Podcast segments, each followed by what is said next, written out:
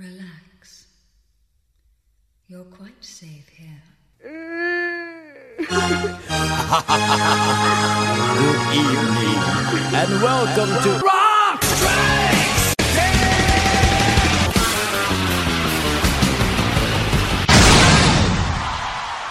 Welcome to Rock Strikes ten, the show guaranteed to always give you ten songs, no more, no less. My name is Joey. I want to thank everybody for tuning into the show here today, whether you're doing it at c n j radio dot com or you're subscribed and leaving a star rating and review on iTunes and never missing one single episode. Thank you especially everybody who does that. Thank you especially everybody who has given me really good feedback on this particular series of shows we've been doing. We've been doing this for damn near a year now. It is now time for the fourth and sadly final part of our year-long tribute to the mighty, iconic hero to us all, and I mean that with every bone in my body and every beat of my heart. And yep. it's a, this is a labor of love. It is not an attempt to trend. This is real fans talking about their real experience of Mister David Bowie. All right. Now that that's out of the way. Jeez, yeah. Final, the, the the last part. Yeah, and I gotta say, man, a lot of people can, you know, pass on in the music industry and be super huge, be close to being as iconic as David Bowie. Right. But I think maybe on half of one hand you could count how many people that had a amazing last era. Yeah. Most eras uh, kind of have a whimper and not a bang. And I truly believe that David did some amazing and interesting work in what w- would become known as the last part of his career from nineteen ninety-five on, the last twenty years of his life. Extremely a diverse amount of material that he released there. And I, I, I can only imagine what was going through his mind, who he was imagining to collaborate with. Yeah. There, there's no way that we, we can get around at this point that he's already an artist who is completely just at one and at peace with him and his art. Yeah. And that's what we're approaching with. And, yeah. you know, I think I think the first part of this is one of the most critical points of his career. Yes. And, and and I say that because, you know, there was the times that critics and even fans may have even been starting to turn their back a little bit. You're not you're not David Bowie right now. Yeah. You you are you're kind of becoming a follower instead of a leader. He's becoming the lead, the not the leader but the follower, exactly. Yes. Yeah. And so and this is just coming off the cusp of which I consider to be one of the lowest points creatively of his career. Right. After a great high, in my opinion, with the Tin Machine Project, right. He does Black Tie White Noise and Buddha Suburbia. Right. My two least favorite albums that aren't called Never Let Me Down. Right. Of his catalog. Yes. So, ninety-five was a critical year for him, and he uh, gave a guy named Brian Eno a call. Yeah. Well, and, and he, he had this conceptual yeah, idea. Yeah, he got back with the, the, the guy who helped him create just the, the the groundbreaking Berlin Triptych, yeah. as as we all know it as. Yeah, and he had and, a very heavy-handed concept. And it was a very collaborative effort from my understanding. Yeah. It was supposed to be more from yeah. my understanding yeah. as well. And there's there's kind of a thing that needs to be debunked here in the sense that people give Trent Reznor credit for work on this album, and as much as I love Trent, he had nothing to do with outside nothing. Other than inspiration. Right. He was definitely an inspired figure in Bowie's mind at this point, and maybe personally. I know by the time the tour came around, they were tour mates. Yeah. However, I don't know what kind of interaction they had before that, other than the fact that out of the Outside record, once it dropped, people heard, hey, this guy's probably been listening to Nine Inch Nails. Well, that's yeah, where the follower it was, factor it, it was. It was a lot of that, and then in the European sense, there was a lot of the drum and bass electronic music going on. Yeah. And, and so and this he, one, was, this one's a lot he was tremendously in, uh, also influenced by an artist named Goldie at the time. Yeah. But, I mean, th- there's there's this huge shift going on in England and European markets yeah. that's going towards a lot more of that sort of uh, techno. Yeah. And, and and the more electronic, hyper jungle music, that really right. uh, becomes more of a thing on his album after this. Right. Outside is definitely a more atmospheric, lot, it's it definitely more experimental, and it's got like all these crazy bits in between, and the story is hard to decipher. I mean, there's everything about this album it's, is kind of a challenge. However, yeah. sprinkled inside of this thing, there are really actually some good tunes on there. Uh, some that he would continue to perform here and there uh, pretty yeah. consistently in his set list. I mean, especially uh, L O Space Boy pretty much never left a set list after that, right. rightfully so. It's one of the strongest songs that... Had uh, a great remix by the Pet Shop Boys. yeah, that's a, that's an interesting remix. And when he would play the song, it was like way heavier even yeah, than the album it was. was. Yeah, well, and it was it was also stripped down because uh, he played it on, on Reality Tour, didn't he? Yeah, yeah, but like every time he but played it, was it, very, it was almost like a metal version. It was very much version. like a, yeah. it, not not as electronic at yeah, that point. Exactly. So. But uh, yeah, and like I said, we mentioned Brian Eno, and I should probably go ahead and mention this album came out September twenty-fifth, nineteen ninety-five. Uh, in addition to Brian Eno's contribution, which was pretty much like a partnership right. for sure, because he's got tons yeah. of credit on the album. Uh, Reeves Gabrels, back right. in the fold. Right. Mike Garson uh, playing a huge part on this. Mm. Uh, Mike Garson on the piano, and Carlos Alomar back on the guitar. Right. So those are your uh, main yeah. players here. Yeah, like I said, Outside was really this, uh, you know, the Generation X coming out party of Bowie. And that sounds like a real lazy thing to say, but the other thing you got to accept and understand is that the Man Who Sold the World yeah. had become new to a lot of people. Yeah. And now people are like, oh, well, oh, Kurt Cobain likes is, David this Bowie. This is the guy who Nirvana yeah. liked. And so now you've got both sides of the spectrum. Some of those kids are buying the same records, but just in case you had a Kurt Cobain or bust guy, right. he was like, Bowie's cool.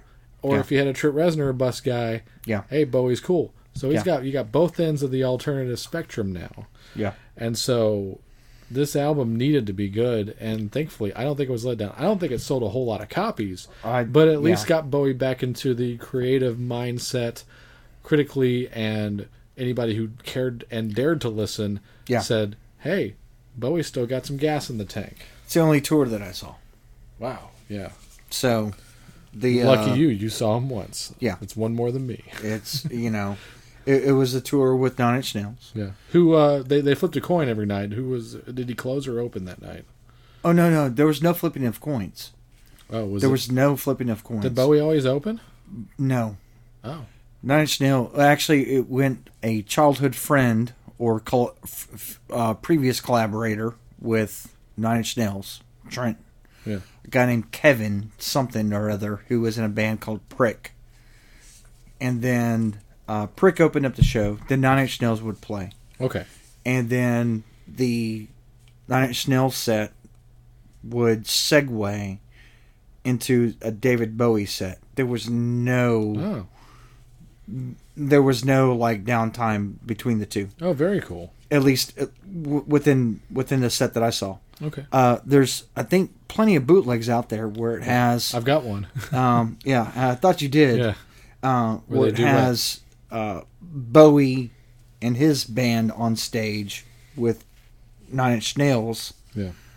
And... They would usually do like Scary Monsters. Scary Monsters. And Hurt. Hurt. And I thought Reptile. Yeah, that's right. That is right. Um, yeah. were, were the were the songs that that kind of, you know, faded into what would end up being Bowie's set, which yeah. at that point, you know, he had already said... Well, I'm not playing my old songs anymore. Yeah, and he and he would even do Man Who Sold the World, but he, he would, would do like an pretty like this. well stick. You know, I mean, he was pretty pretty close to that whole, you know, not do, you know, not doing his older stuff.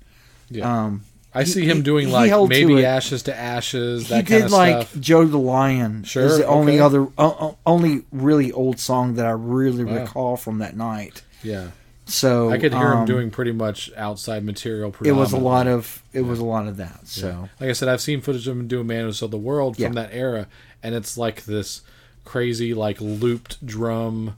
Right. Atmospheric, like it, like if Man Who Sold the World was on the Outside album, right? That's that's what how he was like. Approaching it. Yeah. So yeah. So they, they they were. If he was doing anything older, it was completely reconfigured, reconfigured completely. Yeah. And that's the only way that I can really describe it. So gotcha. Well, but I'm, that was it. That was the only time. Well, I'm jealous, and I'm sure you heard the song we're about to play that night as well. Yep. I mentioned it earlier. Uh, arguably the best song on uh, Outside. I would say so. So we're going to kick off the part four of our Bowie tribute with Allo Space Boy. Hello.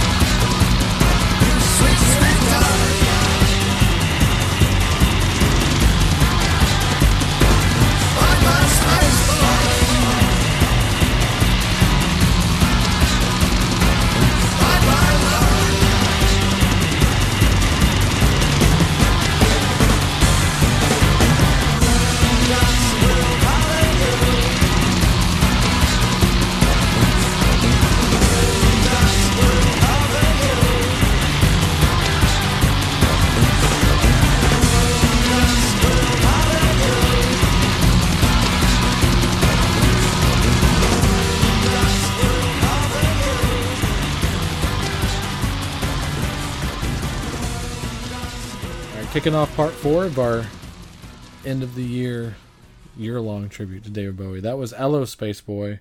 Uh, Logan referenced the Pet Shop Boys remix. Check that out as well. Yeah, it's you actually can find pretty that, good. You can find it's actually that, pretty good. Yeah, if you get the deluxe of Outside, it's actually on there, by the way. So yes. It's out there, the I S O version. And I think it's also got a couple of soundtrack songs. I think it's got the song he did for Basquiat on there, Small Plot of Land. Oh, okay. Right. And, uh, God, there's something else on there.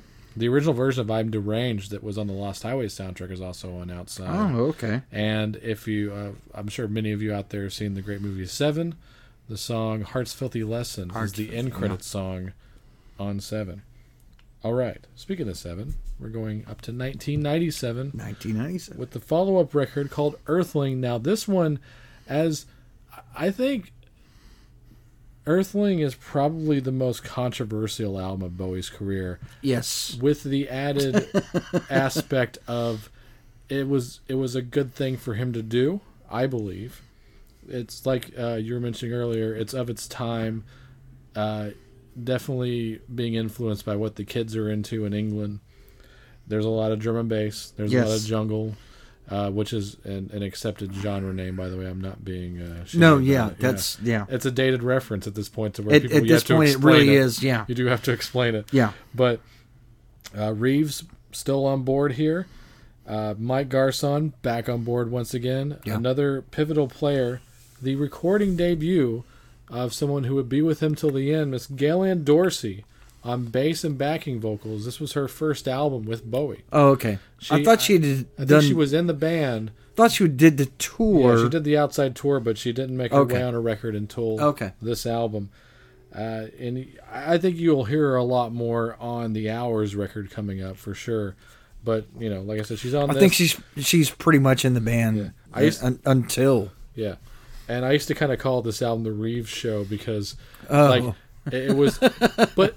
Reeves is definitely a good handshake to a more rock-oriented guy like me when I hear an album right. like Earthling, because, man, what's he doing with that guitar? He's yeah. playing this crazy, tricked-out Parker Fly, he's... and he's got these crazy effects going on. So he became the most prominent right-hand guy since Mick Ronson. Yeah. Uh, Bowie's performances were identified with Reeves' contributions because yeah.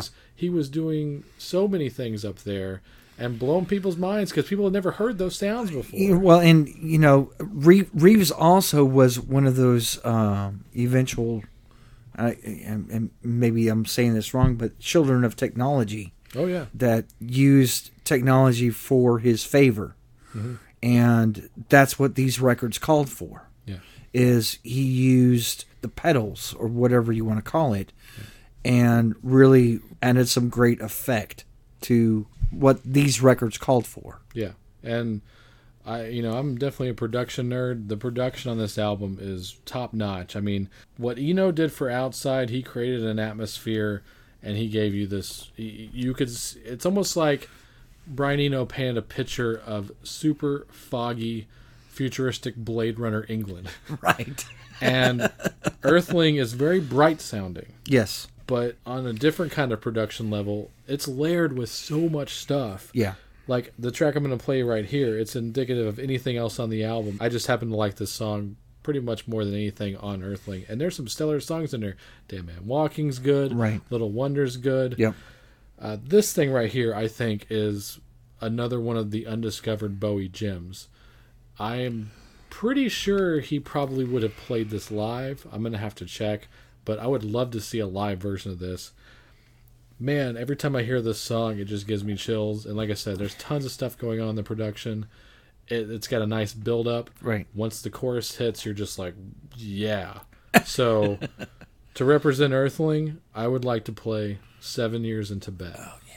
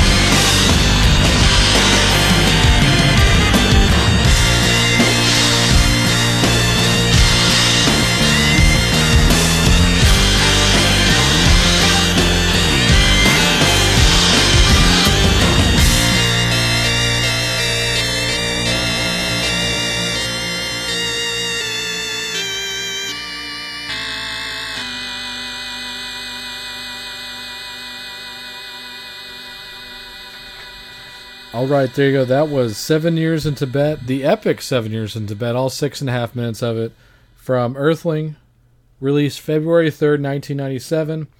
And Curious. I, I listened to it again recently, and, you know, some of the production, yeah, it's a little dated, but like I said, the layering on it and just some of the songs on there are damn good. So much so, if you strip them down, they are still good songs. Further proof when he, he promoted this the shit out of this album. Yeah, he did. I saw him on so many T V shows. Uh, one of the ones that really sticks out, uh, well, actually, he did a few of them that really stuck out. He finally did a Howard Stern show for the one and only time he did. He played Howard's birthday party. Oh, did he? Played Hello Space Boy and a really like heavy metal version of Fame. And uh, I'm forgetting the other one. Damn, but he played three songs and he just who's playing guitar at that smoked. Point? That was that was, was a Reeves, Reeves? Gail Ann. Okay, yeah, okay. I remember him playing like the V H one Fashion Awards because uh, like he looked so. Oh, fuck- did he really? He looked so fucking cool though, and I think this we is, had that little. Is yeah, that the point the, whenever yeah, the he patch, had a little the like patch and the, and the soul, orange hair? Orange, yeah, yeah, yeah. And the soul orange patch, hair, orange hair. He played Conan O'Brien show and did an acoustic version of Dead Man Walking. Oh, did he really? That is. It's chilling. It's so good. And chilling. I I might have played that on the show, but I had to cut a few things because yeah. there's a lot of odds and ends in his career. So I was trying to play the most obscure things for odds and ends. So it had to be sacrificed. But go right. look up him playing Dead Man Walking on Conan O'Brien. Well, it, stellar. This is a this is a point where he was just promoting a record. Yeah. Not touring a record, yeah, but exactly. promoting a record. And around this and, time. And this... You know, th- this yeah. is just another significant yeah. so point. At least either that and there's good footage, so yeah. I'm not going to complain. Yeah. He did do, uh, they did like a fiftieth birthday party for yes. him at Madison Square Garden Madison on Square pay-per-view, Garden. Yeah. which I have a boot of that. Uh, I think I only have like a little E P that, uh, I don't know, like uh, fucking G Q or yeah. something like that put out. But it was so cool because it just really validated his life. Had I mean, so many it, well, Lou uh, Reed, guest appearances. Lou Reed, Billy Corgan. Billy Corgan was there. Um, God, what's it? Robert Smith. Robert Smith there? was there. Yes, yeah. he was. Yeah. So yeah. it was just like it was, I, it was, it was the like, old and the new coming out to pay tribute to the man. I can't wait to have my fiftieth because yeah. I'm inviting Billy Corgan and yeah. Robert Smith too, and see what the fuck happens. I'll, I'll see what I can do about that. No, it's not yeah. on you. It's on me. Uh, we're moving on to the first, uh, you know, we I try to get into personal history when we talk about these albums. And when I have you on, Logan, it's easy sometimes because uh, I started working at Ye Olde Record Store yeah, on, August, on August twenty-fifth of oh nineteen ninety-nine. That was my uh, um, that was my password on my, the alarm system. Okay. It was eight two five nine. And that's how I always remember oh, okay. it. So oh, it's okay. not totally nerdy, but it's close enough. Okay. I still remember the code. Okay. So about three weeks after I started. I don't even know whenever I started. Yeah, I, I, I know. But three weeks after I started, and we started working for the first time together on September twenty-first, pretty much a month after I yeah. started. September twenty-first, nineteen ninety-nine, Hours comes out. And, you know, it's one of those things where I was wondering if I was giving this album a pass all this time because I was just in a good place, and I was like, man, I'm working at a record store now, yeah. full-time, and we listened to this album a lot. We did. And I was wondering if it had held up. I listened to it again today, literally oh. today. Totally holds up. Does it? It is not, it doesn't feel dated at all. It feels like a very timeless album of his. I highly recommend people check out the Hours album.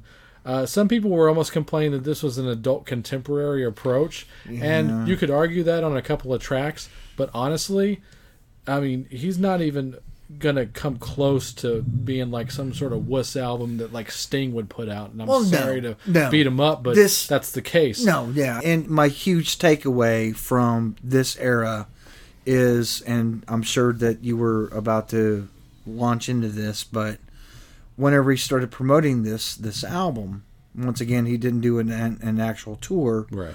But it was just television appearances. Yeah. And then the, and the live uh, it, uh, uh, Net Aid.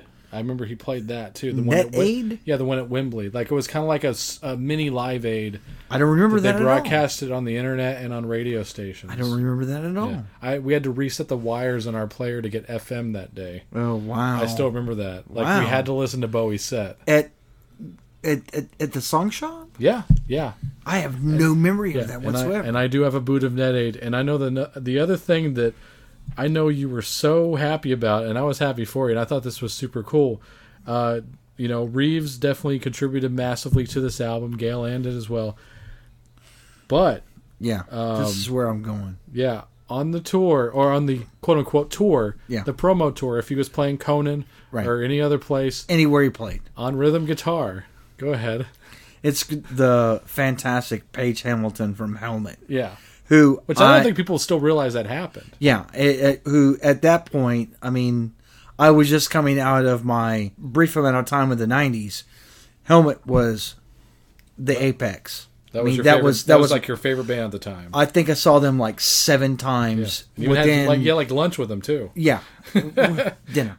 Sure. And it was like seven. You know, saw them seven times within like a three-year period or something like that, or four-year period. Yeah. But anytime they came, I once didn't go to a show because they canceled. Wow. Which I kind of regret now, but sure, still, sure. that's beyond the point. That's okay. So, um, but yeah, if you were but yeah, Bowie so, on television. But, but seeing, seeing Paige work with David Bowie was really fulfilling to me because I really liked Paige Hamilton yeah. as a guitarist and knew that he was, he came from a school of the, the New York School of Musicianship yeah. that really attributed to what Bowie would be about. Yeah. Wasn't he a Berkeley guy? No, he wasn't a Berkeley guy. But he was guy. like from that area. No, right? no, no. Was he was he, he, he no, he was a New York City guy. Okay, he was totally New York yeah, City. I, I know it was New York City. Just, you know, yeah. and uh, I, matter of fact, I think he was a Yankee fan. But you of know, course that's yeah. that's fine. Yeah. Whatever. Yeah, I remember. But he had learned from Glenn Branca, who is a man, just an all over the place kind of guitarist, musician. Yeah. From in New York City area, yeah. so this is definitely a good validation of your fandom. Like, hey, he's playing yeah. with my guy now. Yeah, so I got your worlds collide. Yeah, I, it it, uh, it, it yeah. was totally like worlds collide because yeah. I had yeah. who who was my one of my recent obsessions yeah. musically. Yeah. Got the rub. Yeah, yeah. Got got in with one of my all time favorite obsessions. Yeah. So so it kind of it is kind of on the back of the Hours album, even though he didn't play on it at all. Yeah. Yeah, he's on the thing. He he, he he showed up at every talk show appearance. Yeah. And it was cool to see the guy that I had just met like a year or two before or whatever. Yeah. So, yeah. You know. Uh, so, it yeah. It was awesome. I'm sure if we ever run into him again, we're oh, going to be like, wait. I, can I can't you wait. Tell us everything about David Bowie. Yeah. And I probably should have run into Paige a couple times it's, by now. At some but, point. Anyway, but know. moving on. Uh, once again, the Hours record, I think it's a really good listen. Yes, it's a massive contrast from Outside and Earthling. Yes. But I think it was yeah. a necessary one. It's definitely more organic it, sounding. It needed to happen. But, uh, you know, like I said, Reeves being a part of the album, you still get that electronic feel, but it's definitely a more of a live band thing. Uh, and another cool thing, like, David was, like, just definitely a promotional king at this point. Yeah. He did something really cool for Hours. Two different things, actually. One was, this was conceived, actually, as a video game soundtrack initially. They, him and Reeves made so much incidental music for a particular video game yeah. that was coming out called Omnicron. I guess oh, they yeah. were, I guess they were uh, commissioned to do this. Yeah. But it's a neat project, and I'm sure like he was like, oh, I can... This is something I've never done before, so I can wrap my head around this. And uh, actually, I remember uh, watching... Chris of C N J Radio oh. play this game. Oh, yeah. So I've actually seen Omnicron footage. Okay. I've seen the Amon lookalike that's in the game, and I've seen the band that is Bowie, Reeves, and Gail Ann. How cool. Like, I didn't know that. Playing in the bar. If you, it, It's a sandbox game, but if you go into this particular bar, right. this band that happens to sound like this band on uh, Hours playing some songs. Did not know that. And all the score is Bowie. They made like seventy pieces of music for this thing. Really? So they... So this turned into an album, actually. This right. was maybe not intended to be an album initially, but it became one. And uh, actually, I think they might mention Omnicron on New Angels of Promise. Great tune. Uh, that's the song they're playing in the bar, I think, when I saw him. I think it's mentioned in there. But anyway, the other cool thing he did was he had a songwriting contest. So yeah, like Bowie being one of the first true artists to embrace the internet, went on the internet mm-hmm. and says, I'm having a songwriting contest. And a, a fan submitted a song, uh, which is what became the song What's Really Happening on oh. the album. Which, so the guy brings it to him, and obviously I'm sure Bowie doctors it, you know, to suit him. Yeah. Wins the contest. Not only that, I don't know if you know this or not, when it came time to do the track in the session, invites the guy down to the studio. No kidding. Says, bring a friend, especially if they can sing. And they're doing backup vocals on that track. Really? I had I, I, I did not know that. Yeah. And I mentioned Conan before, his appearance for hours where he's promoting that. They talk about the songwriting contest, and there's a great bit where Conan's like, well, I submitted a song. How would you like to sing it right now? And it's a, it's a pretty funny bit. You right. should go look it up. I don't want yeah. to spoil the joke. Uh, nice reference to Bowie's earlier career during the segment. But the last thing I will say about Hours, and I swear we'll get to the music, is I I did have to look this up, and I remember hearing rumblings about this, but I wanted to confirm it. The first full-length album that was up as a download on the internet. Was it really? Uh, Bowie put it up two weeks before the physical streeted. Wow. I don't know if he was supposed to or not. Really? But they did that. And I think that was all part of the... Just on his yeah, website or something? I think so. I think that was part of the whole I S O thing. That was where it became public and, you know, all that other stuff happened. Wow. But, uh, Hours is the first full-length album that you could have downloaded on the internet. Oh, shit. Yeah. So wow. There you go. Some fun facts there. Uh, once again, I'm going to pick my personal favorite song go for off it. of Hours. I like this one a lot, Thursday too. Show. It's kind of... Uh, there's a few ballads on this. It's like yeah. a half-ballad record. Yeah. But... I like this one because it's a little bit darker, and I I actually did listen to this album the night I heard about Bowie this year, and this song did you? This song hit me in the gut. Yeah. So when I hear this song now, it's really really sad posthumously. Yeah. But this is the song. It's called "If I'm Dreaming My Life."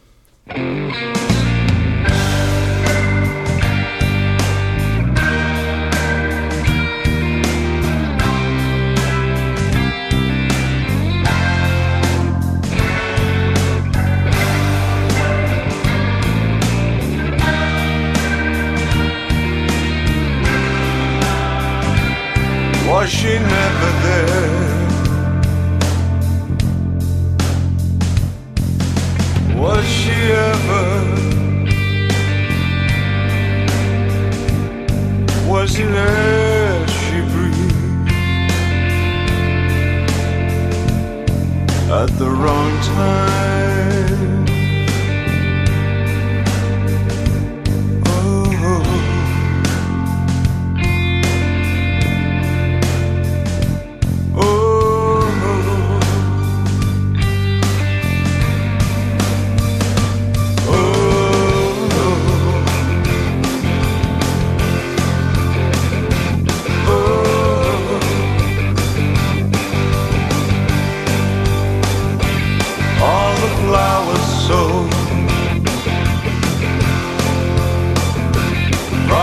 Gallery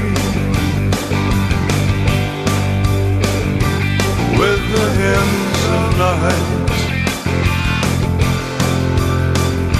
singing come to me at the wrong time on the wrong day. All the lights are fading now. If I'm dreaming all my life.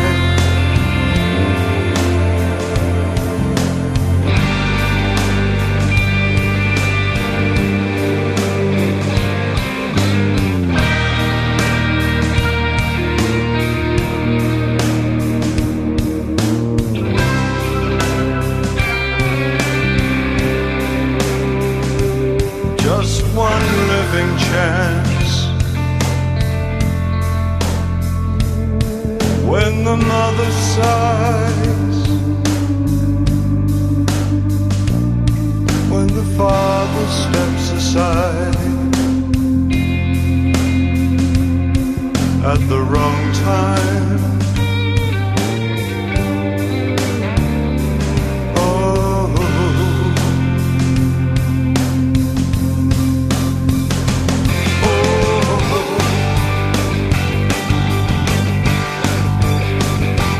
What she never hear, what she ever,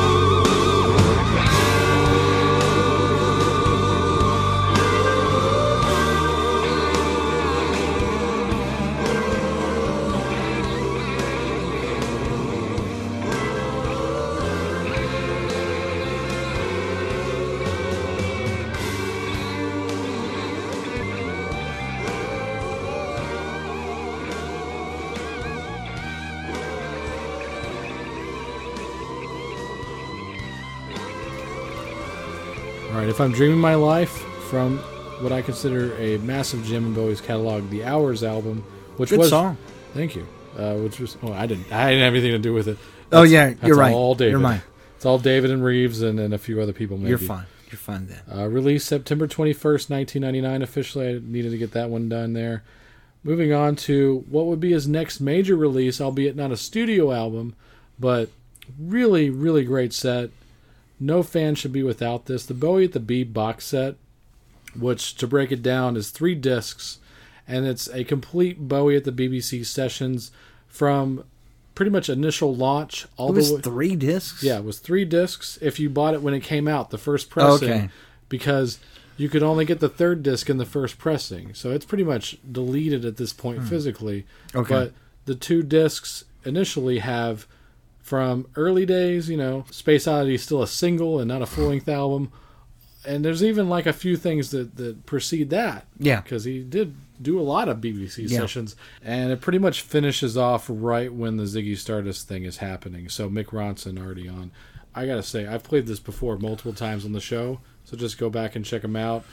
The live version on Bowie at the Bee, where they do Moon Age Daydream, I think destroys the version on Ziggy Stardust. Oh yeah, you gotta hear that live version. Mick Ronson kind of they kind of let him loose a little bit. Yeah, he gets like an extra minute to solo, and he just owns it. And then it ends with like this crazy delayed sound effect thing, and it just makes it like they should have used that take on Ziggy Stardust. It would have been the best song on the whole record. It kind of still is anyway. It's always gonna say like yeah. I, I put it up there. You're like, hang on to yourself. Okay, yeah, all right. Yeah. But Moon Age Daydream, Moon Age Daydream. Kind of, it's always going to be my favorite on the record. But that that's version, still. But yeah, that's what makes Bowie to be worth it. There's a lot of great performances besides that, of course. But that one really stands out for me. But the other thing, the third disc on the Bowie at the Bee box set contains a performance that he did whilst promoting Hours. Whilst, yes, thank you. Whilst, yeah, good word, right? It is a one of the long hair Bowie. Yeah, long hair Bowie. That was a, that was interesting to see too. Uh, that was weird. Yeah, I remember that because he just had orange hair a year yeah, ago. He's like, and it was short, yeah, short and spiky. And then he, short and spiky, and yeah. now he's all like long yeah. hair and then... yeah. But uh, this is one of the best top We're to bottom. We're gonna put him on F M. Yes, exactly. This is one of the best top to bottom live albums I think anybody's ever put out. I mean, it's just a great overall look at his catalog. It's definitely, when he goes old, it definitely skews more mid-seventies to late seventies. He doesn't right. do a whole lot of older material, doesn't do a lot of Ziggy stuff. No. But he does, like, Always Crashing in the Same Car. Okay. And Cracked Actor. Some of his best stuff is on this live album. Yeah, I can't read it from here, but yeah. Yeah, and it is like Hello Space Boy, which of course we know is great live. Yeah. And uh, some of the better stuff off of Hours. So it's just a nice collection of things. And then finishes off with a really cool, modernized, but not wussed out version of Let's Dance. Oh. Um, which it starts off as a ballad, and then once it finally gets to the chorus, the build-up now, and the drums kick in. Now, he was playing that? Yeah. I mean, I don't know. Because at that point... Yeah, you wouldn't think that he would want to go there, but the way that the band had arranged it, I think maybe he was like, man, this is undeniable. We kind of have to do this. And a great closer. Or did he? Yeah. And I'm tempted to play that, but I think definitely a song that also should be mentioned. It was a big song for him, and, you know, this definitely showed the kids, hey, this guy Trent Reznor that we like so much is collaborating oh, really?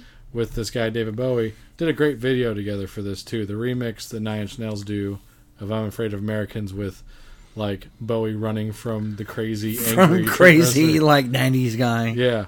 Um, so basically, the remix that Reznor did for Bowie is the one they adopted when they would play it live. Yeah. So as kind of a tribute to that as well, yeah. From Bowie at the Beeb, we're going to play a live version of the Trent Reznor remix of. Oh, oh. I'm Afraid of Americans. Here you go.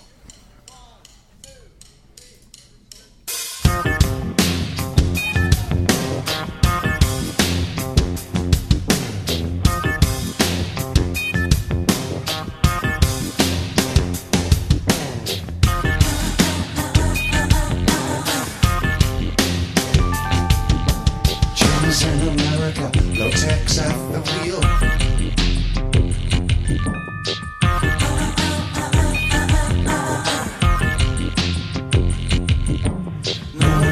Anyone that don't even just pretend. China's an American. I'm afraid of America. I'm afraid of the world. I'm afraid I can't help it. I'm afraid I can't. I'm afraid of Americans. I'm afraid of the world. I'm afraid I can't help it. I'm afraid I can. I'm afraid of Americans. James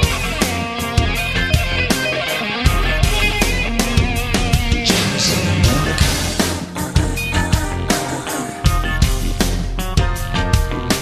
Johnny wants a brain. Johnny wants to sink on a coke. Johnny wants a woman. Johnny wants to think of a joke.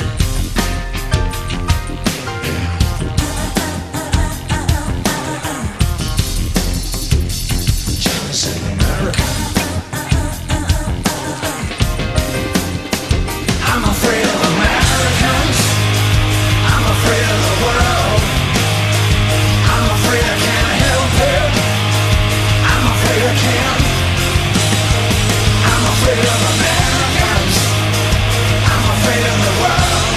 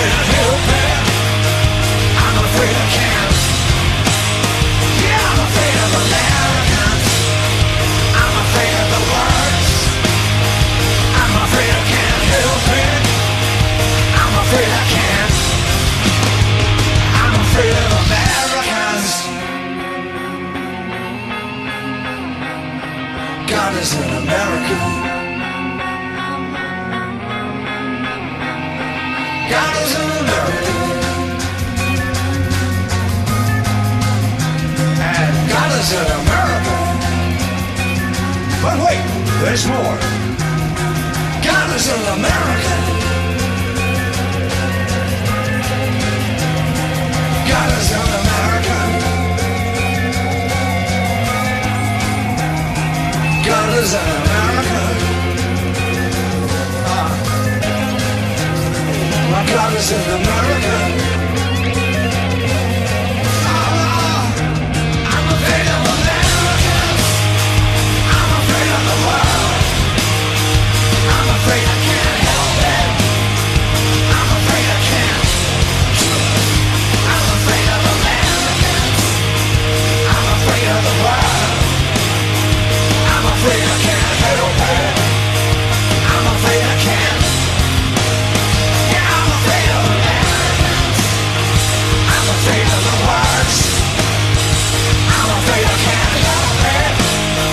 I'm afraid I can't.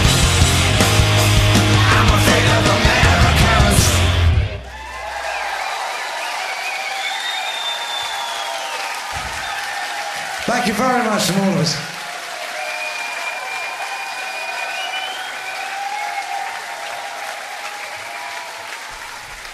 All right, definitely getting to one of the heavier notes of Bowie's career with live version of I'm Afraid of Americans, which, like I said, definitely using the Trent Reznor arrangement. And that was from the great Bowie at the Beat box set. Uh, let's do yet another odd and end in Bowie's career, and I don't think you're going to see this one coming. I don't. I don't know it's more anyone. Odd. It, it's odd, but I think it's great. Odd. And equally as heavy, maybe, as the last entry we just played, albeit from a cover version of a band that Bowie has covered a few times in his career. Matter yeah. of fact, there were two Who covers on, on Pinups. Pinups. And time came around in the early two thousands where, you know, some label or whatever put together a tribute to The Who called Substitute. Clever title, I think, actually. Oh, is it? Yeah, I mean, come on. Is it? That's great. And much like a lot of tribute albums, it's like maybe a third good if we're being nice. Most of these versions don't ever need to be recorded. It's just like, if you subscribe to the cover rule that I do where... Oh, you have ninety, a cover rule? Well, ninety-nine percent of the time... you should make it your own. Okay.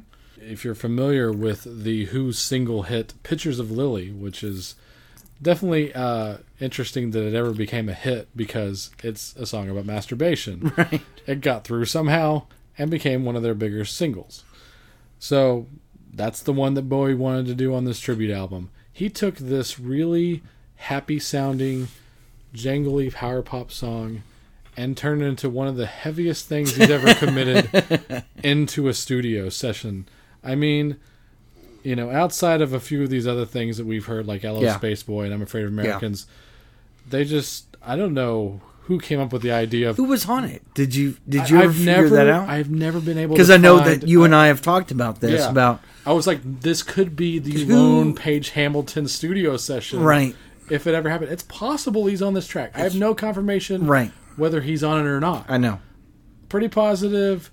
If I had to put money on it, it's going to be probably just one guitar player. I'm guessing Reeves, but it right. could be Carlos Alomar. You never know, because he's still right. in the fold, yeah. and he will be back in the fold later on. So who knows? Yeah. I have no idea who's on this I track know. besides Bowie. I know. It could know. be a whole other band. Yeah. It's really heavy. I know that. I know that, and, too. Yeah, so yeah. I think you're going to enjoy this as a odd and end for the last part of Bowie's career. I felt it was important that you hear a rarely heard version of The Who's Pictures of Lily. Check this one out.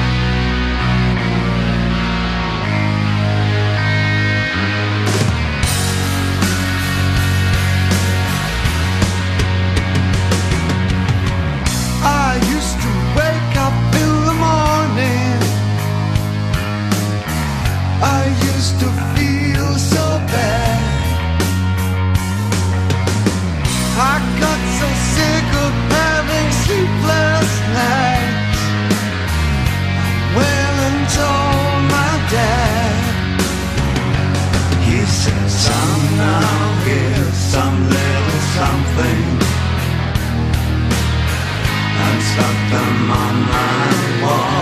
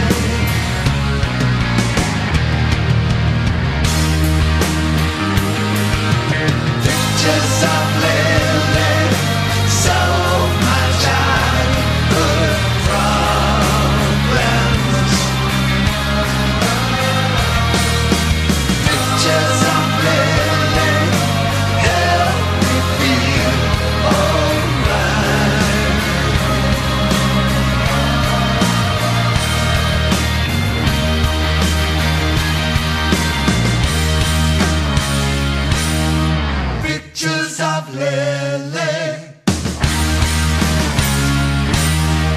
Lily, oh Lily. Lily, oh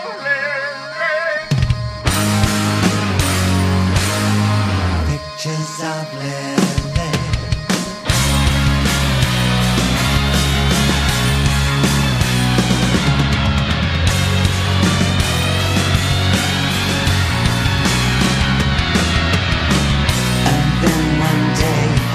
Quite so fine.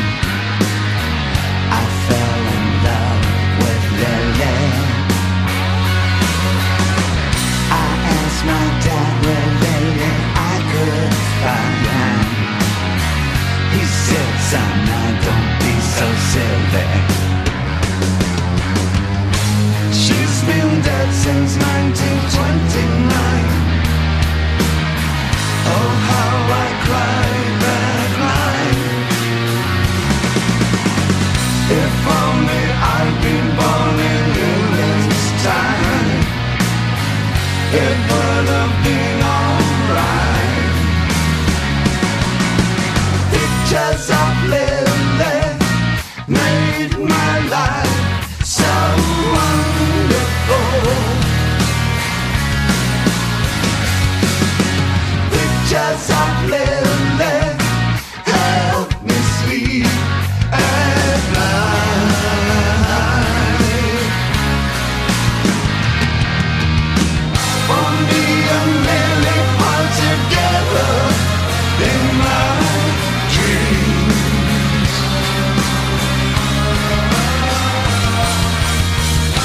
And I ask you, hey mister, you've seen pictures of Lily.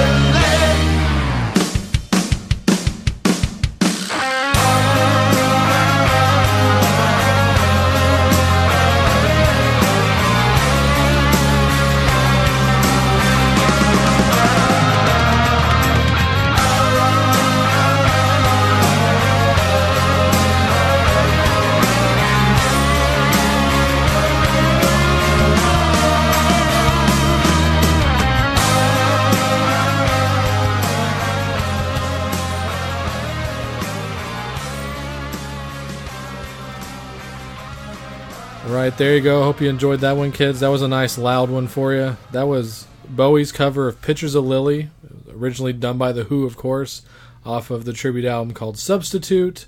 So there you go, a true odd and end for our David Bowie tribute. We have one more odd and end coming up at the end of the show as kind of an encore, if you will. Bonus feature. Definitely a bonus feature. And before all that, we're going to talk about Heathen now, which came out in June of two thousand two. Uh, already on a healthy kick of putting out a lot of records, pretty much in two or three year spans. Back in the scene, definitely for sure. And this one, I think it's it's definitely not as easy on the ears as ours as far as the material and approach and style. It's definitely a lot darker, and it's kind of one of those things you kind of hear what you want to hear. But a lot of people said this was his nine eleven album when it came out. which which you could do with, with that with almost anything at that point. You're, yeah, you're you're gonna emotionally feel off the record what is pretty high emotionally yeah. at the time. Yeah. I actually like this record more than ours, uh, honestly. There's parts of it that I do like uh, a lot. I don't know if I like it more than ours, but it's definitely right. teetering. It's on the cusp, you know. They would yeah. they would come close in an all-time ranking. They'd be close to each other, I think.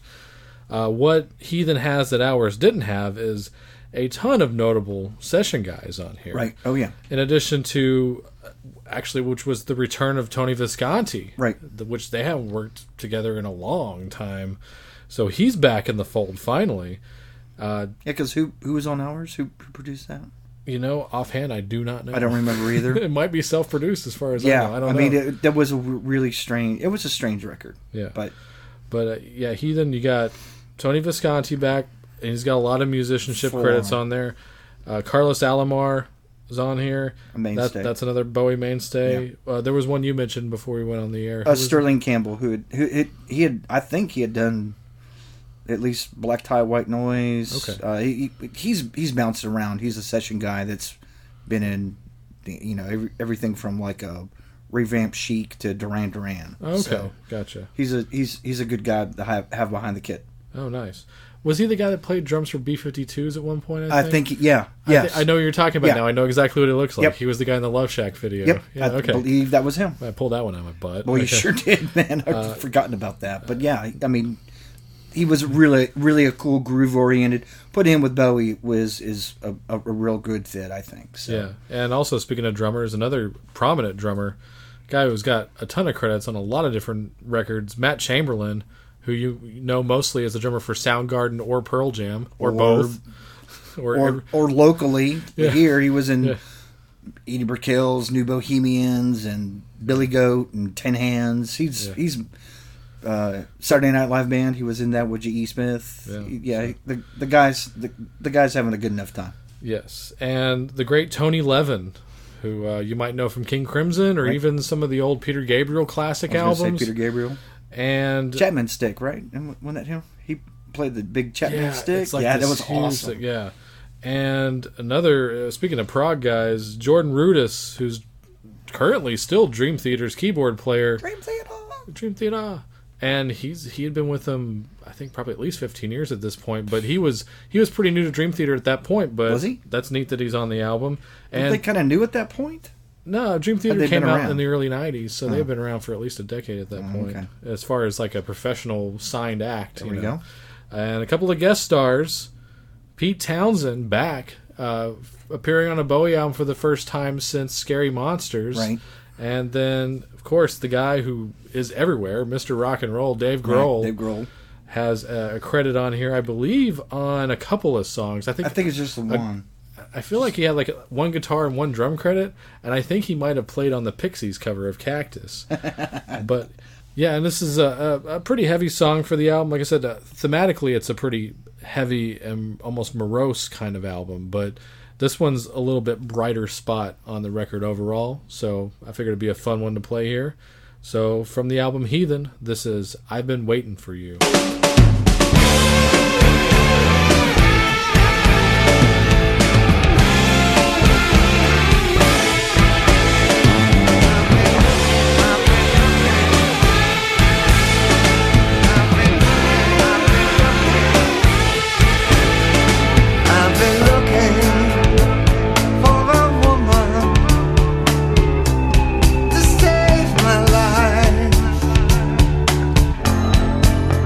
To bed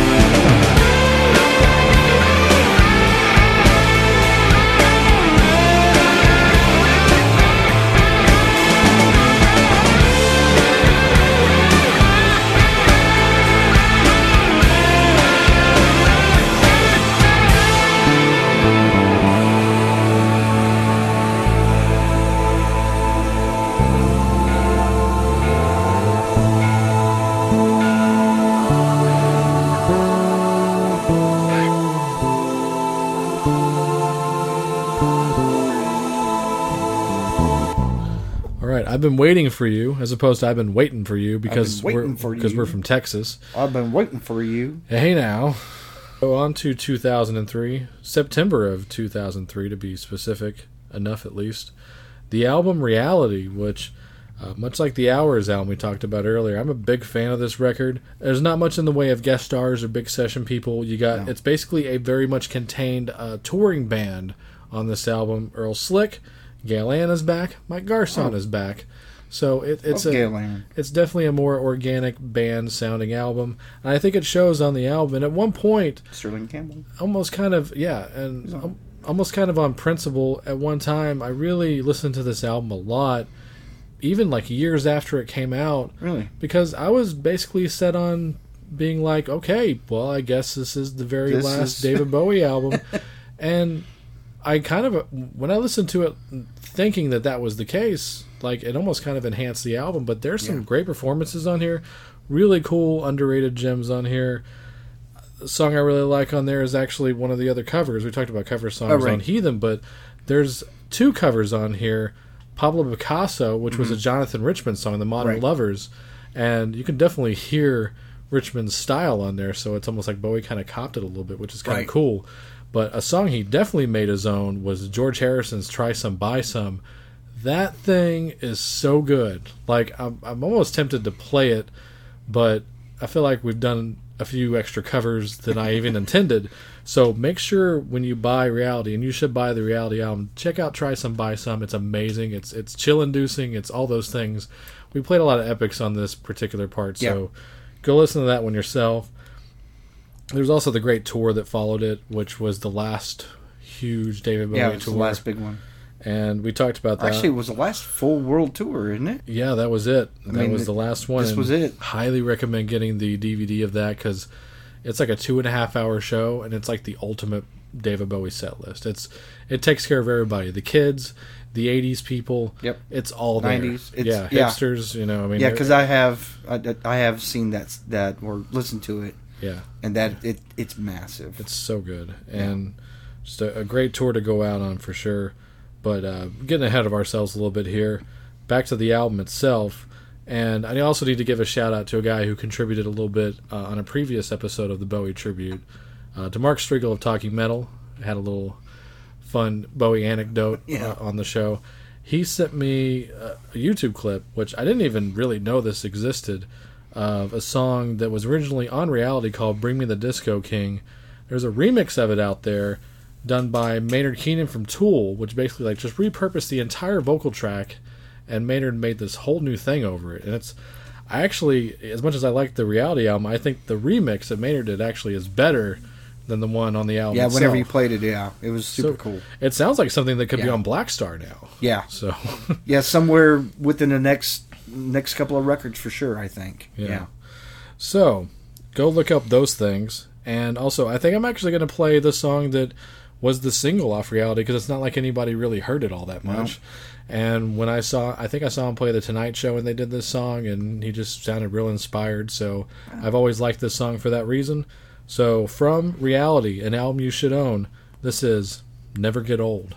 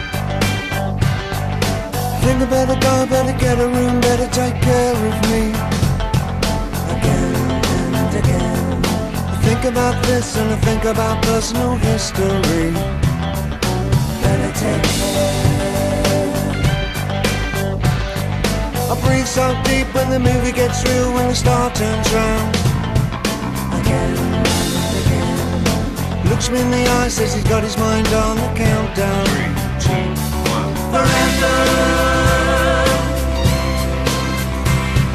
We're standing in the corner, be living until the end of time. Forever. It's over to a dollar, it's gone. We're heading in slow, cause it's all over now. Well, there's never gonna be enough money. Well, there's never gonna be enough drugs. Well, I'm never ever gonna get it all. There's never gonna be enough money. There's never gonna be enough sex.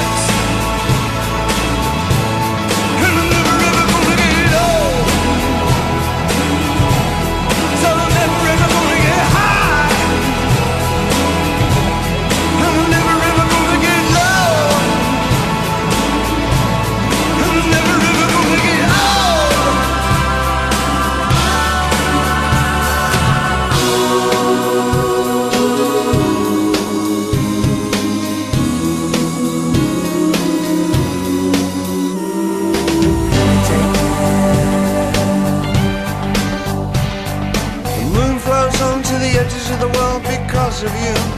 Again and again. And I'm awake in an age of light and living it because of you.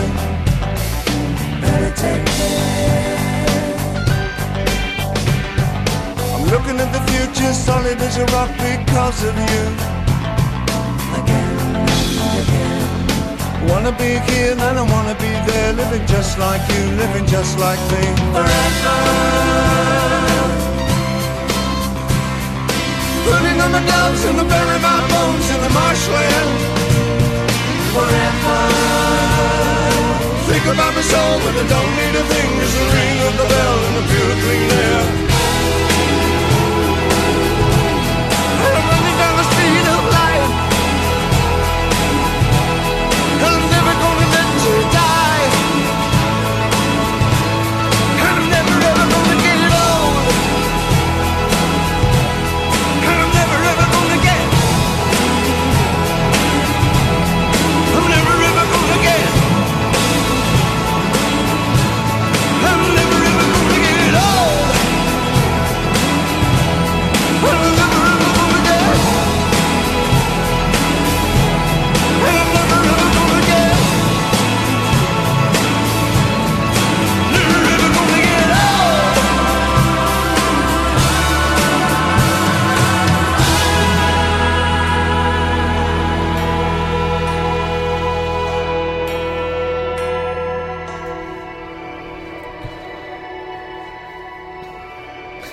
Alright, there you go. That was Never Get Old, which was actually the single, if there's such a thing still, from the Reality record, and now My Recommend, which came out in two thousand three, but now we have to fast forward all the way to two thousand thirteen.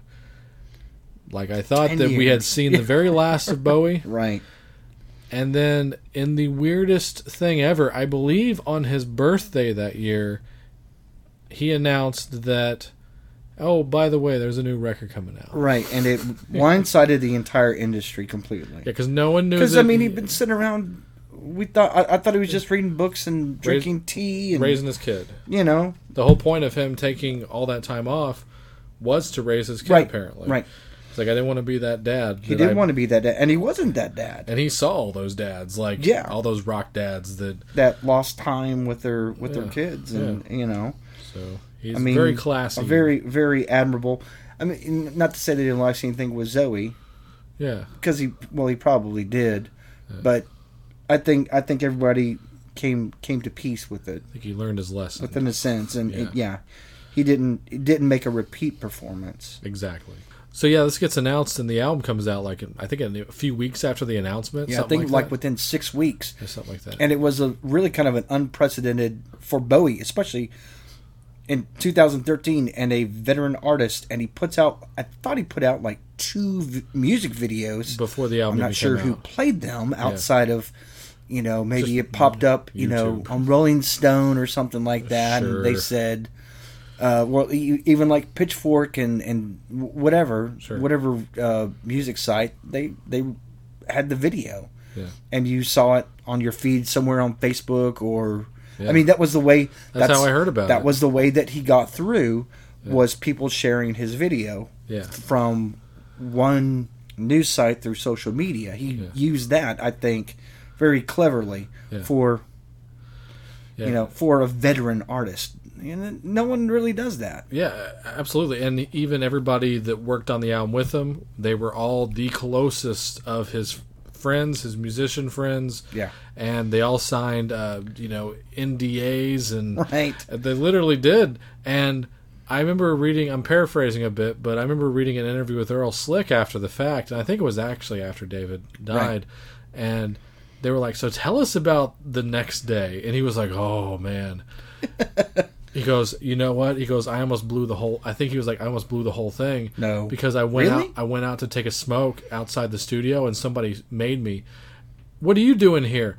Oh, I'm just seeing a, I'm just seeing some friends, you know? Just no, no big deal. It's just this little local thing. You know? Like, he was like, really... like, no, no, no. I'm, I'm not really recording. I'm not, I'm only kidding. Right. Like, he goes... Whew.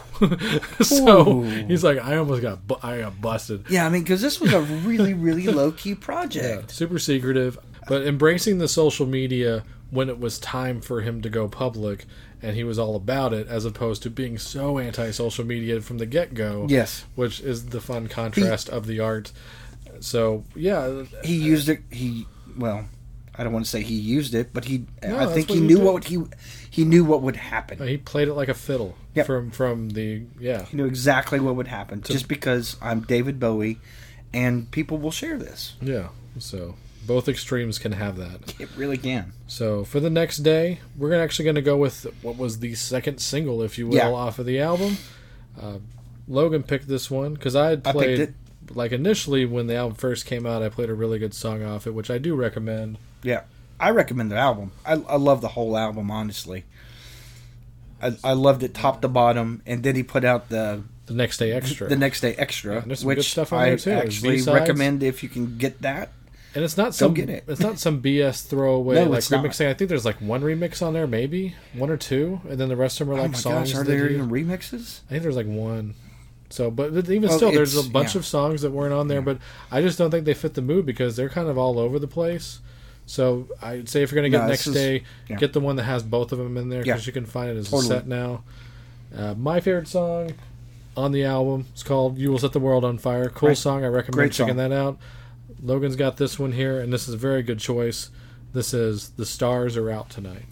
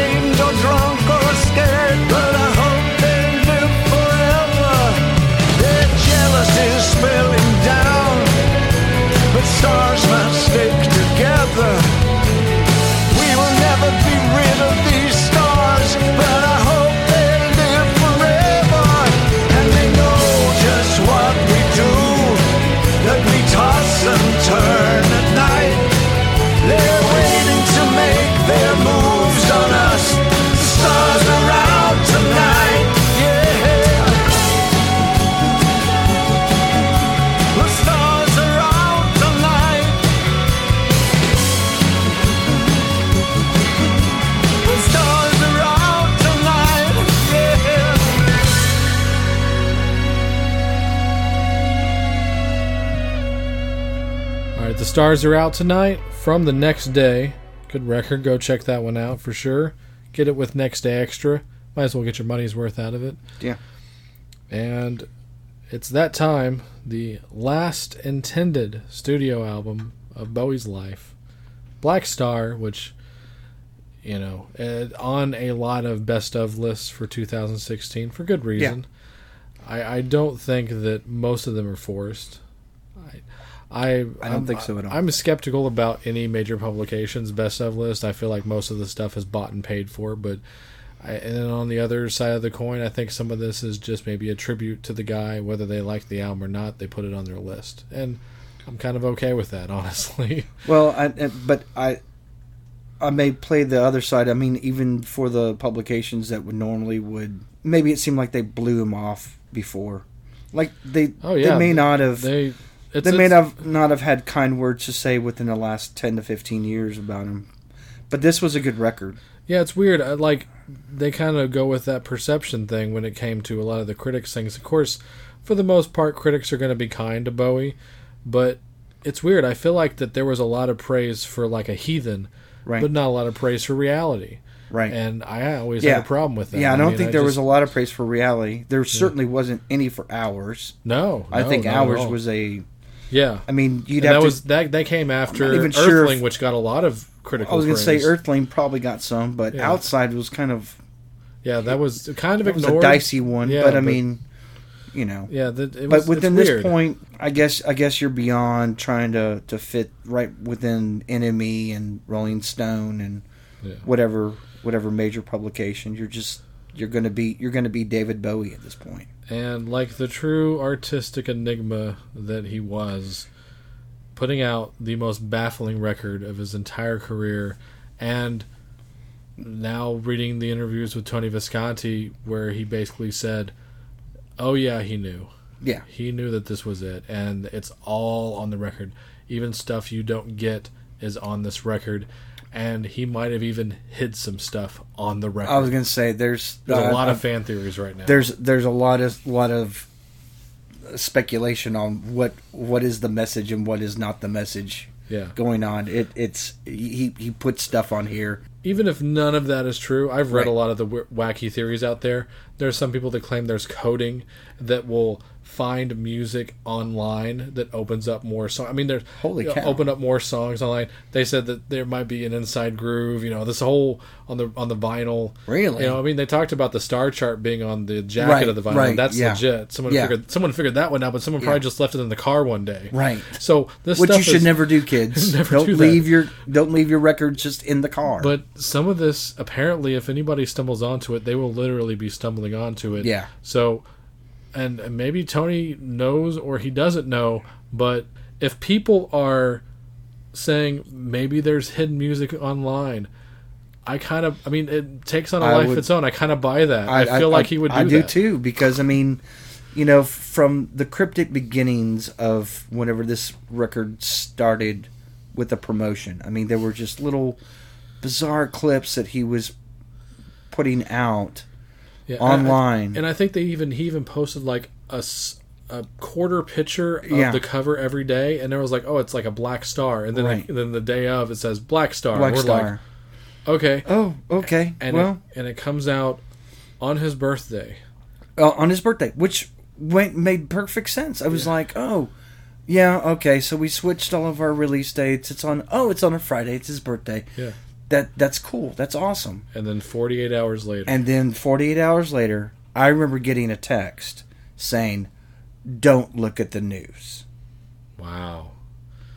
Don't look at the news at all today. It's the as whole... in, okay, I won't look at the news today, but I will look at the news tomorrow. Which anyway is either way, it was bullshit. Yeah, I was like, I was you tell me at... don't look at the news. What am I going to fucking do? Immediately, I'm going to go right ahead and look at the news. And I don't remember who broke it to me, but it's like a total... Bl- that night's a total blur now. It was, I mean, a, a friend of mine, Jason, okay. uh, it sent me a text sometime in the early morning. And you might have done it to me shortly after. I don't... I You know what? I don't I, even remember. I'm not even sure yeah. where where I drifted off at, at that point, because no. for me, it was really a stunning event. Because to me, he's still young. And he's... He's I, perpetually I, young, that's for and sure. And I had just bought Black Star. Oh yeah, I bought, I listened, it, that, I bought it that Friday. I, you know what? I bought it Saturday, and I listened to it like three times driving around that day. Yeah, you know. Did you get like a lot of road hypnosis? Like, whoa, you ever have that? Like, you know, it, it, it, I mean, like you're still driving perfectly safe if you see a car coming near you, but you know about the road hypnosis if a song is just like. No, yeah, yeah, exactly. Like, like, like where, where I can't, I can't let, I, I can't just cut off the car and let you know. Yeah, no, not like I, that. But I, you're I, driving. I, st- I still have to, you know, drive to. And the, the, the worst part was is you know all of mine were like ten minute, you know, here and here and there. But uh, you know, I sat there and finished out a song, and then I'd get out and do my thing, and and, yeah. and but then I'd have to drive for a long distance. Yeah. Anyway. It's a seven-track record, yeah, and it's got like three really long songs right. on it, and, and like four medium-sized songs on right. it, and yeah, seven songs. Yeah, at a- seven songs, I thought I was kind of like, wow, that's kind of short, but it still was clocking in at, yeah, at like, like a, a healthy hour. forty, or, or I like thought forty-five? It was forty-eight minutes or something, something like, like that. that. I wonder if that. I, I think of the song Seven from Hours. Like, is is there something there to that? Is there something to it? Is that there for a reason? I mean, I just... Yeah, I mean, there's a Ooh, whole thing. Joey and the David Bowie wormhole. Yeah, I've got Richard That's Lewis a, head. I'm yeah, just there like, you go. I've got my hand on my head, and I'm now, just this, like, what is he thinking? The, you know, either way, either way to cut it, it, it was still just a, a, a completely stunning event for me, and... I'll tell you what, I couldn't listen to it after... I, it took me... Months. I don't think I could stop listening to it. Really? Yeah, I, I couldn't listen to it for months after that. I listened to it for about I've listened. I did about four spins right. over the weekend. Yeah, and then I heard about it. Weirdly enough, I went back and listened to other stuff, but I could not. No, after I read the Tony Visconti thing, which literally came out right. the next day, because he had to release some sort of statement. Oh because, yeah, he had to. And and he said yes. I'm going to answer some questions. Please leave me alone after this kind of thing. Right. And I get it. And once he said this is all about that. And he left this for you guys. I could not bear and to listen to it for months afterwards. That's what I've that that's what I wanted out of this record, because to me this was, in essence, you know, David writing his own obituary to us. Yeah. And I, I not I, since uh, Freddie Mercury, like Freddie knew, right? Freddie wrote two full albums right. to say goodbye. Yeah. One. To be done in his lifetime, and right. one to be put out after, after. he was gone, yep. and a year after, actually. Yep. And leave it to those two freaking guys that are so amazing that right. they got to call their shot. I mean, yeah. it's, it, it's, it's breathtaking. I mean, if you ever get that chance, why wouldn't you? Yeah, I'm totally. And this I'm, was, I'm not this, riding off into the sunset until I say this what was I an, say. This was another record that was done under complete security. Oh, yeah. There was, I mean, I, I think the, the guys on this record that played were mostly just local musicians in New York yeah. that David Bowie had shown up and seen him at a club and said, you know, called him a, like a couple days later, hi, this is David Bowie. Would you play on my record? Yeah. And, you know, another one of those. Uh, and they're not going to tell anybody because they're definitely going to sign their N D As with no questions. Exactly. And they're not going to want to be blackballed for the rest of their exactly. career. Exactly. So whatever you but want. But they will forever go down as the the last band that played with Bowie. Yeah. And whatever secret material, if there is any out there, yeah. who knows if they're part of that? I mean, I, how cool. No doubt he left that all. I, I, I firmly believe. I believe and obviously that, that the family will take ownership of this stuff, and that's fine because... Right. I have nothing but the utmost faith in Iman that she will do his legacy right. proud. All you have to do is yep. just look at her public display since oh, then, and it's just uh, she's been. I had to stop following her. I'm just, I just, it, it breaks yeah. my heart, man. Yeah, uh, I think Tony is the guy that's in charge of the legacy as far yeah. as the audio goes, and he's been doing great work. Yeah, and he will. This this will be his legacy in addition to David's. Yeah, I think so it will be. It's a it's it needed to happen. I'm I'm.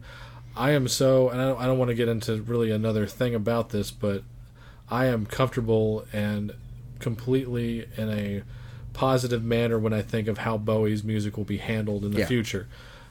Not so much about Prince because right. freaking guy um, didn't even have a will. Yeah. But Bowie took care of his shit. Do, yeah. And he even say. left his maid like two or three mil. I yeah, mean, something, something like crazy that. Yeah, like it was good. Boy, he, he really he took care of everybody. Yeah. The nanny got like ten mil. I know that that's kind of tacky to talk about, but still. But I mean, that just shows yeah, you. Yeah. Yeah. I mean, he, you. well, Bowie took care of his end. Yeah. And I, I, I really wish Uh, and I'm surprised that Prince never did. For a really, guy that I'm, was so meticulous yeah. about his entire musical output, right. had it in an effing bank vault, and didn't think for one instance, yeah. hey, you never know what's... I mean, the, the plane... He took so many planes. The I know. plane could go... Uh, anyway. Yeah. That's a whole other thing. That's a whole... I talked about that on yeah. the Prince shows, but I just... Right. Showing how together he was while being so energetic and, and, and creative... Super creative. So you can have it both ways, the, and that's the, that's the reason what we're talking about. His his presence will be missed. Yeah. All that David Bowie meant to the, the actual industry. Yeah, and to anybody out there that will start up, uh, what will definitely be uh, decent money for you if you start a tribute act. You better know your shit, or right. we'll, we'll come after you. Right. That being said, let's do a double shot and then come back. We're gonna do Lazarus off of Black Star. And they will end up with a, a nice little surprise, and I'll tell you when we come back. So we're going to really set the tone in a morose way with Lazarus, which is great, but so sad. And then we'll play you something happy, and then we'll say goodbye. So enjoy it.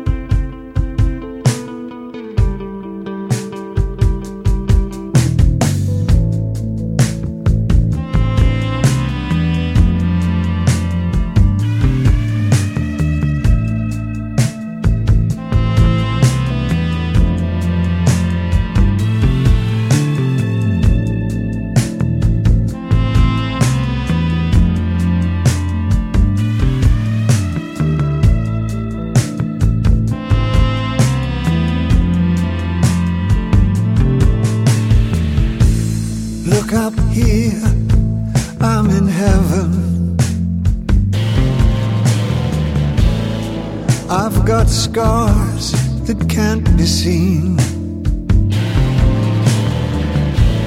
I've got drama, can't be stolen. Everybody knows me now.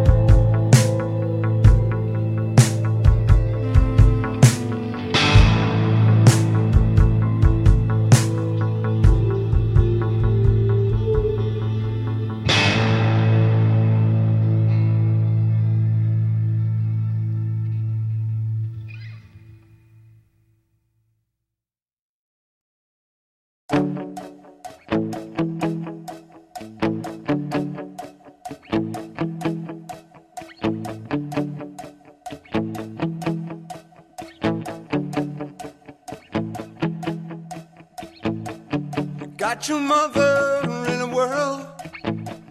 She's not sure if you're a boy or a girl. Hey, baby, your hair's all right. Hey, baby, stay out tonight. You like me and you like it all. You love dancing and you look divine. You love bands and they play it hard. You want more and you want it fast. They put you down, they say I'm wrong. You take the thing, you put them on. Yeah, yeah.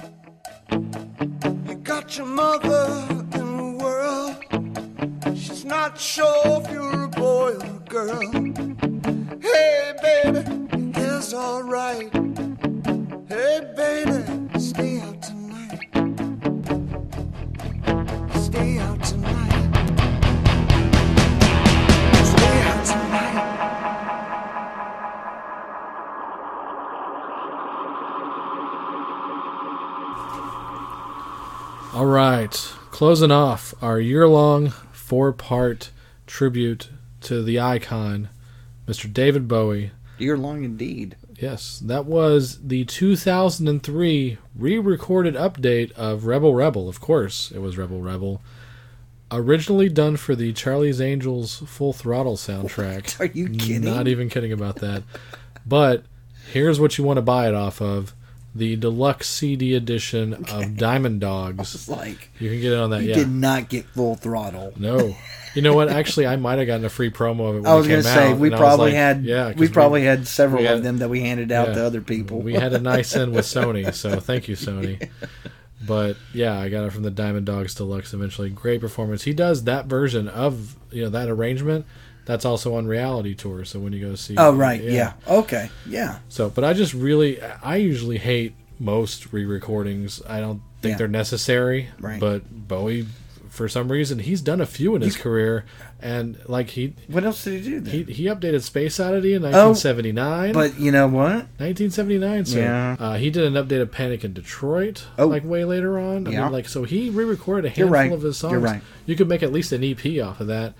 I thought the Fame. Yeah, Fame nineteen ninety. Right, okay. Which was a remix from the original source okay. tape, but still, he did put it out as a single, so that, That's that, true. that definitely counts. Yeah. So, yeah, not a stranger to doing that, even though he was a true artist. There was yeah. occasionally those things where, I don't know, maybe he just like, you know well, what? You need a little wanna, bump, you, little, you know. Yeah. Just wanted to do it for some reason, so. Like I said, those deluxe editions, uh, they stopped after a while. Yeah. They stopped at station to station, and they, they've never done the... No, I think maybe because of the fact that these Tony Visconti... They didn't Visconti, do Let's Dance? No. Um, what happened was there is a deluxe edition of the self-titled.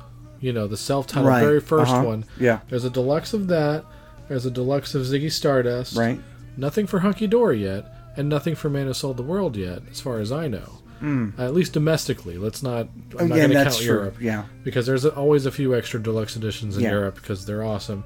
But in America, we got the self-titled Ziggy Stardust, the Ziggy Stardust movie, Aladdin Sane, Diamond Dogs, David Live, Stage, and oh, yeah. Station to Station.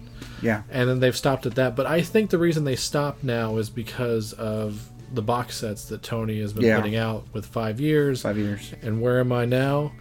So follow those if you want to get complete box sets. Uh, the next one should be very interesting because they're definitely going to go into the Berlin triptych. Yeah. It, so yeah, that'll they, probably it, be the whole set, I would yeah, think. It, just I, I can't imagine them not, not doing them all three as a package and then maybe whatever. If, if, there, are any, if there are any outtakes, it yeah. will be on that set. So that'll be something to check out yeah.